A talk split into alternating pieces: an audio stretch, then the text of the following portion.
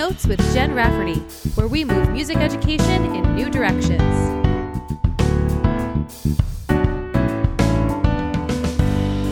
Hello, I am so excited to bring you this week's episode of Take Notes. I had the pleasure of speaking to Lorenzo Diaz Amador, who is a neuroscientist in Portugal. He is currently a PhD student at the University of Melbourne in Educational Neuroscience and Innovation Studies, and is currently investigating innovation and how it can be modeled as a skill, and specifically how it could become an educational outcome. And through his research, he is also exploring the neuroscience behind creativity. I met Lorenzo on Clubhouse, which if you are not on Clubhouse yet, go find a friend who is and get an invitation to Clubhouse, because this is a humongous platform for people who are just trying to make the world a better place and connect with each other in meaningful ways. And Lorenzo always has these wonderful rooms where he facilitates conversation about neuroscience, creativity, and often how it relates to the learning process. And I just loved everything he had to say and invited him to come on to this podcast. And we had a wonderful conversation.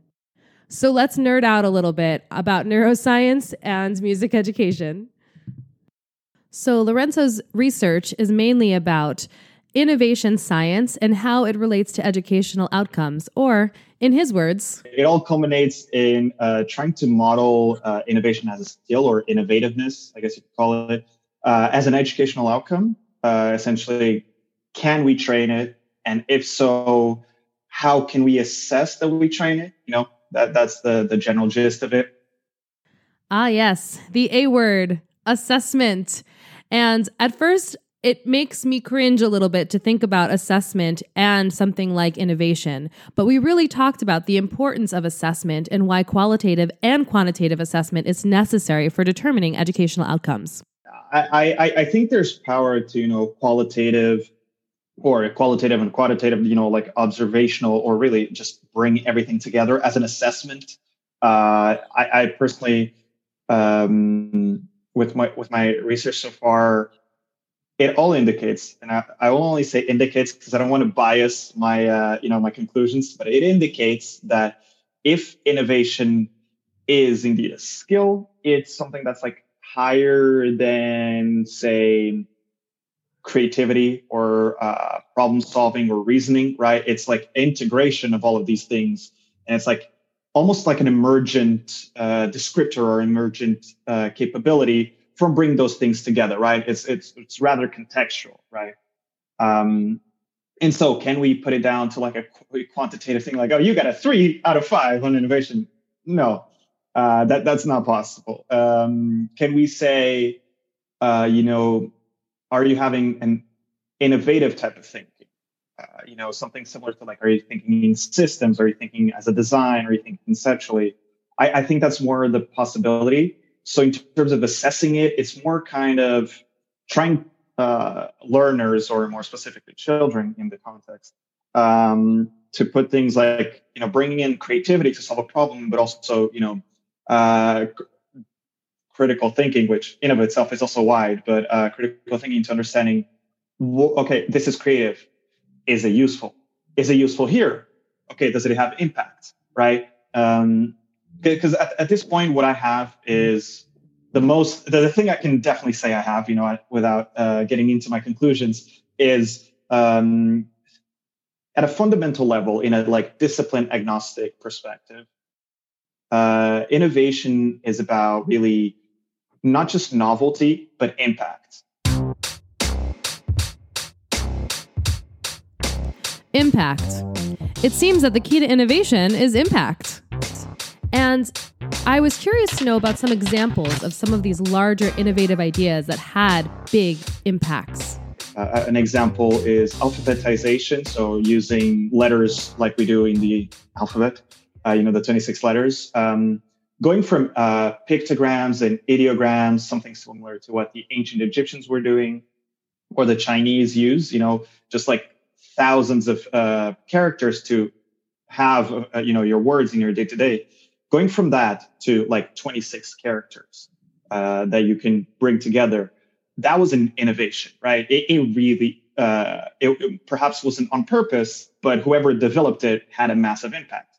And it was an innovation first when it first came about. I think it was in around Egypt that it first came about. That was like absolute innovation, right? It was the first time we had it, changed things up. When it developed separately, but a bit of time later, more towards, you know, mainland Europe, it was also a massive innovation. Was it absolutely an innovation? No, because it already had been done. Mm-hmm. Was it still impactful to that society? Yes. And so it was an innovation for that context, right? So I think that's really the crux of innovation, is having that impact. And so to assess it, if you're being innovative, is can you see how something novel can be impactful in that context? So if innovation is about impact, then it seems as if our music classrooms have to create some sort of problem solving or problem-based learning in order for students to really be innovative in their ideas within systems thinking. That also requires a lot of creativity. It also got me thinking about how we can use music education as a way to inspire global citizens, that the impact of music and students' music education can be far-reaching. So then I asked him the big question. If we were to teach innovation, what are the competencies that our students would need to learn? Ooh, okay. Once again, it indicates, because you're really getting to like the ends of my research, so I don't want to bias myself. Okay, we won't do it for everybody. We're indicating here. Indicating, potentially, having that like ideation, novel ideation, so coming up with new ideas. Then getting those ideas, and this goes through like applying it, obviously, to understand its potential impact, but trying to get that novel idea and see how it could impact something. So how does that solve that problem? Systems thinking, I think, plays into it, because you have to understand how that novel solution impacts the systems around it and what the systems are. Because it's really about the system upon which the innovation comes that the impact will be perceived, right? So he referenced the 4 C's of creativity, which were created and designed by J.C. Kaufman and R.A. Beghetto. Or the mini C is like your internal creativity, something that comes into your mind, changes what you think about and how you think about yourself. That's creative, but it only really matters to you. Then there's the little C, which is like in your day-to-day being, you know, creative. You find a different way to cook a steak, you know. It's probably not going to change much for the world, but it's going to change your day-to-day and possibly of those around you. And then you have the pro C, which is professional creativity. So, you know, those are like people at the top of their expertise. They're doing amazing jobs. You know, they're valued for their expertise, really, but they're not making like a world impact. And then you have the last one, but it's basically the creativity. It changes the world, right? And I think that's where it starts really to mix in with innovation. I would say rather than being a great creativity, what makes a professional level creativity become innovation is the impact. And so that's where it goes from creativity to impact. While we teach our music students to be expressive, oftentimes creativity is left outside of the realm of what we do inside of the classroom, particularly within the traditional ensemble setting. Because if we're really being honest, the last thing that we want our altos or clarinet players to be is creative, right? So how can we use some moments within the music classroom to foster creativity and encourage creative thinking? And actually, I found it funny, as you were saying, you know, we usually associate creativity with the arts, but the truth is when you get into a music class or an art class, it's like, do this. That's not creativity. That's being artistically productive. So how can we incorporate some creativity within our lessons? Lorenzo had a couple of ideas about that. At home, you don't really have your instruments usually, right? I mean, of course, like I play the saxophone. I would obviously have it at home. But if you have the percussionist, they're not going to find a timpani at home, right? So what can you do with that? Is trying to push people to find a way to reproduce something that they know in another way, right? And that's, I think, a nice way to start is taking something you already know really well and like slyly finding another way to get there, right? Because humans suck at being completely original. I know from like a neuroscience perspective, we know that we can't really imagine new things. You know, it's all based on previous experiences. And if I'm not mistaken, there's kind of this notion in the music world that all potential like aesthetically pleasing sounds have been used. It's just different combinations of them now, right? So music has been done. Now we're just finding new ways to do it, but it's the same music basically, right? And so if you start off with that with kids, just really like, okay, you know how in the timpani, I don't know why that one stuck with me, but the timpani sounds, right? Find something in your house that sounds kind of like it, and now bring it and try to play in the class, right? It's going to sound awful probably because it's not tuned, it's not an instrument, but getting to put them to push that way and see how, you know, the artistic expression or, you know, other aspects can be achieved through a way that is not that well structured can also be done is one way to push for creativity, because you're just like stimulating their thinking by pushing, okay, you know this much. Now, from all your other experiences, let's get to the next part, right? And it's a continual incremental process of, okay, now you have this more information, bring that in with all these other things. Now let's go to the next part, and so on and so forth, right? So you can start with finding something that sounds like a timpani, and then you can end up with, okay, now find something that sounds nice to you, and you want to incorporate that sound into this, right? Getting into a bit of like songwriting. So those incremental things and really just like pushing more and more and more, I think is the best way to stimulate creativity. And creativity is great, but we also live in a world where it is really important that you are correct. And making a mistake can be very difficult to accept, especially as a young student who just wants to get it right. In the educational model, as you say, it's that thing, you have to be right, you know? So how can we say, oh, it's okay to make mistakes, but you have to be right? And that's where you come into the whole question of the assessments, I think.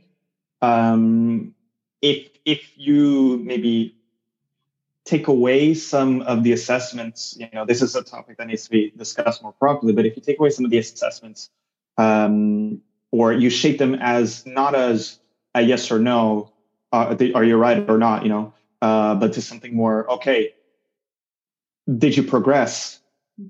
And I think that that's one way to really find that balance. I personally think kind of reflective assessment could have a lot of power there. You know, observational assessment could have a lot of power there. So that way you have the perspective from inside the person and outside the person of, okay, the person might have been wrong, but did they learn something from that moment? And in that moment, by saying, did you learn something from that mistake? You make the mistake be useful rather than shameful.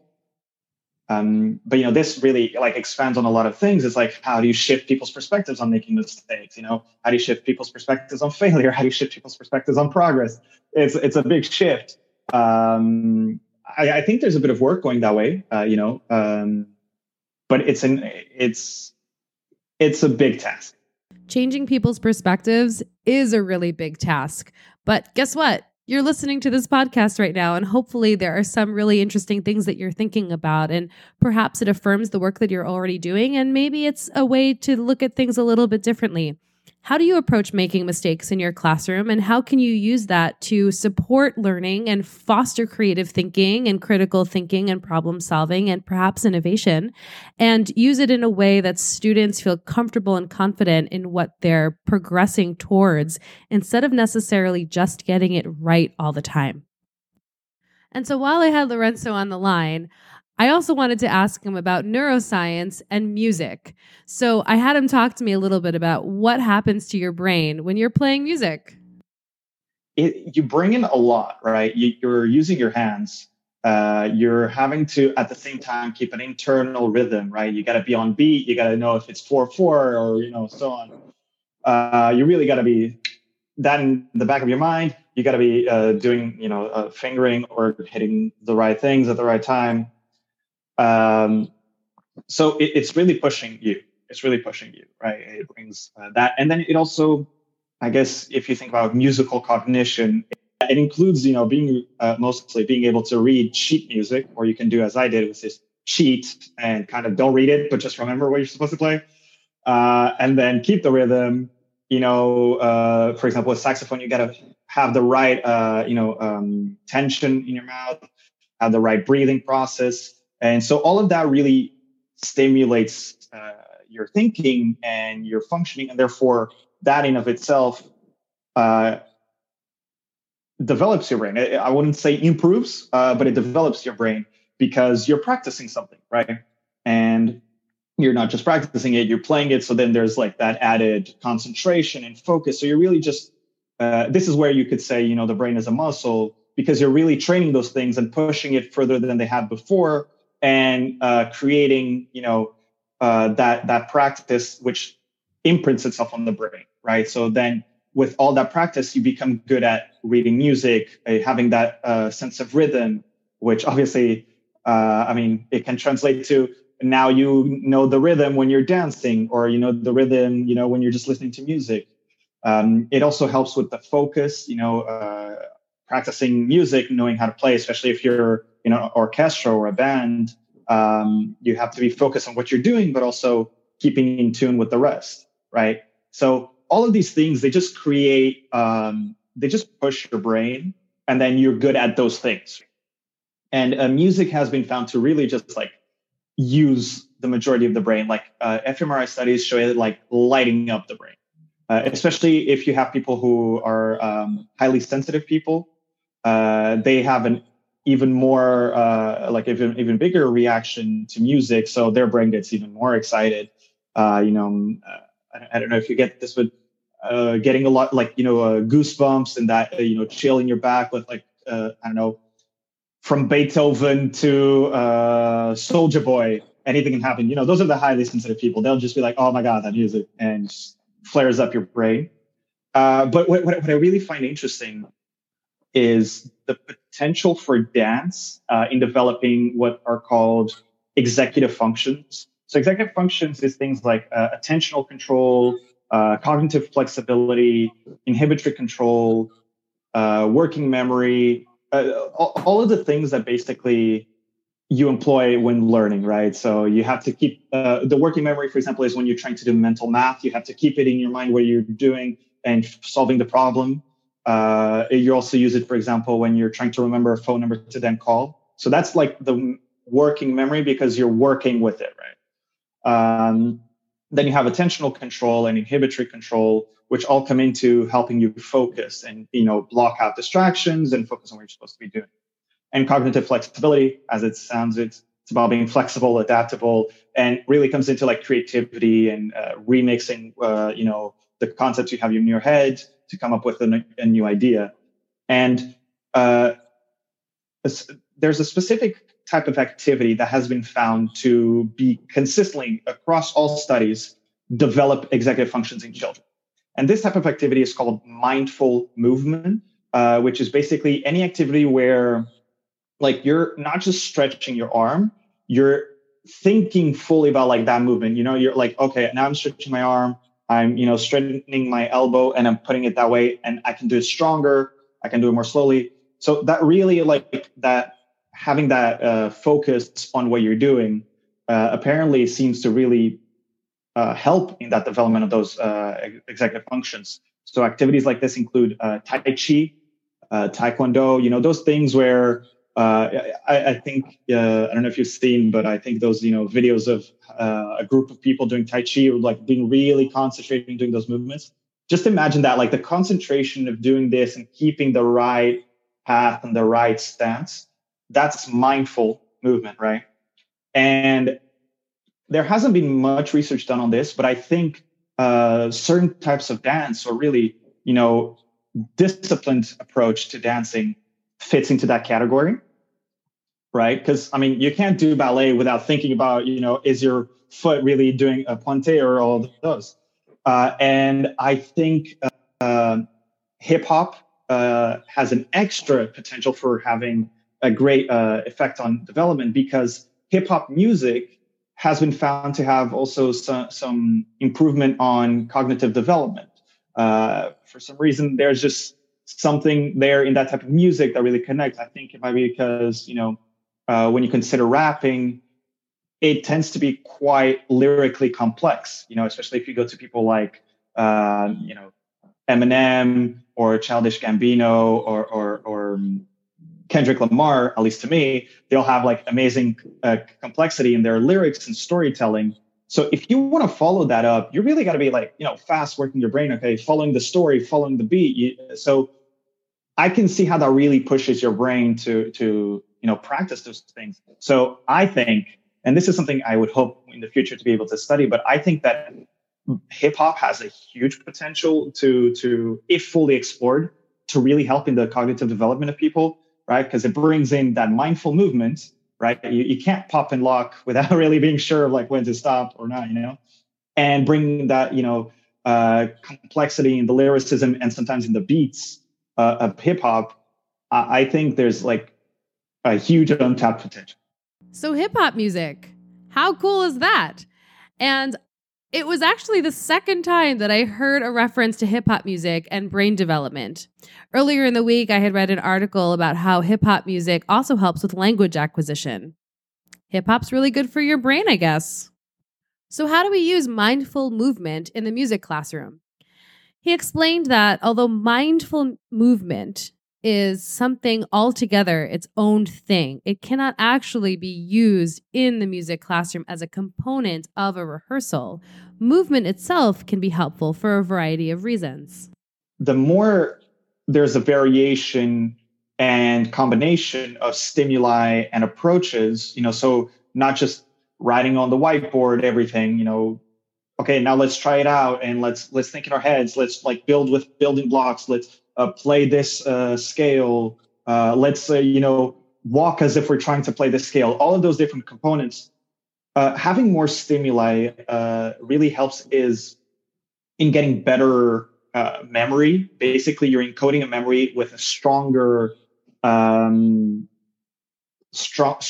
weight, I think is the best way to explain it. Basically, the more stimuli that are associated with memory, the stronger it will be, the better you will be able to remember it. You know, if you can remember how you were moving with it or what you were listening to when you were seeing, all of those things really incorporate into the memory. And then you have more ways to access that memory. Therefore, it's a stronger memory, right?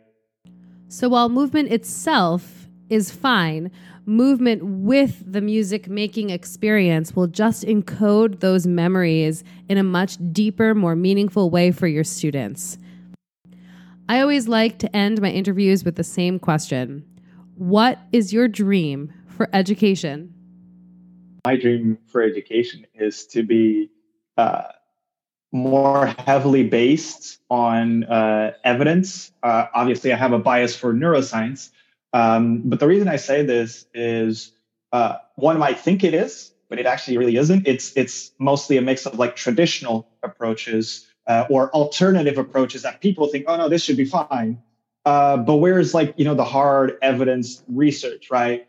For example, learning styles, that came kind of from like a bit of left field from the traditional, you know, you're going to learn what I tell you. Yes, you heard that right. Learning styles, auditory, visual, kinesthetic, not a real thing. More about that at another podcast. So I really want like evidence to be at the core of it. And at the moment, I feel that part of the obstacles for that is policy. But, you know, an ideal world is where evidence is at the core of it. And, you know, hopefully neuroscience really is at the core of it. I actually was having a discussion just earlier about what is the goal of education. And I think at its heart, education is just one aspect of development, right? It's just one aspect of developing a person. And so do we want to make the person develop their brain to the maximum potential they could? Yeah, of course.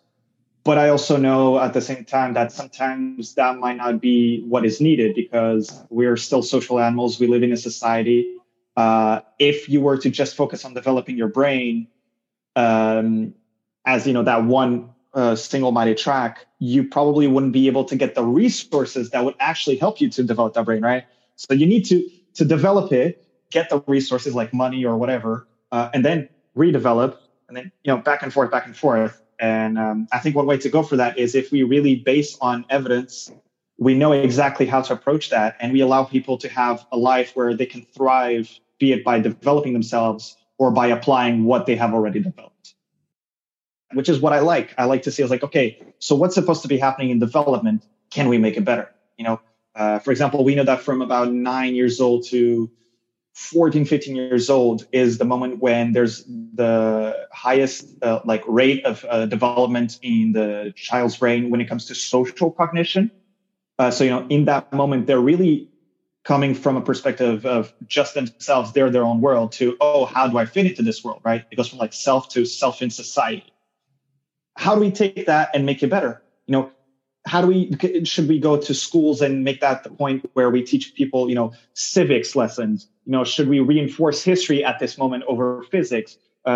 Should we, you know, teach people communication and collaboration at this moment to really reap that big moment of change, right? Because development overall is, you have your genetics, which gives you like the probabilities of what you can become, what you can turn into. And then in that initial phase until about 25 years old, when, or, you know, as you were saying, you know, prefrontal cortex starts to really mature, up until that point, our environment can be quite important. It's going to influence what the probabilities of our genetics end up looking like, right? So the genetics gives you the possibilities that you can have, and your environments kind of filter those out and say, okay, now we're going to focus on this, on that, right? After that, then your genetics are kind of more powerful as you age. Like basically as you age, you start to look more and more and act more and more like your biological parents. You know, your IQ is going to be very related to your mother and so on and so forth. So genetics becomes important again, in a sense, or more influential. But, you know, from birth to 25, if we know how to tailor the environment to like optimize the brain development, education, or really for me, I see it more as learning and development, because education is more the official thing, right? The structured thing. Learning and development based on neuroscience could be just so much better, right? If we just take what we know and optimize at those different moments in the development, I think we could really push people to become their better selves, you know, in that very wishy-washy phrase, but I think quite literally we could. Yeah, I definitely think we could. And that's what this whole thing was about. I want to be able to create a platform for people to share their ideas and to highlight this really interesting intersection between all of the different social sciences in this very large ecosystem of education, so we can continue to make school better, to allow children to become their best selves. If you're interested in learning more about Lorenzo's work or want to work with him, the easiest way to reach him is actually on Clubhouse. So just search Lorenzo Diaz Amador and you'll find a whole schedule of his rooms where he delivers such wonderful information and engages so many people from around the world in such important conversations, specifically about neuroscience and often how it relates to education. Until next time, I'm Jen Rafferty. Have a wonderful day.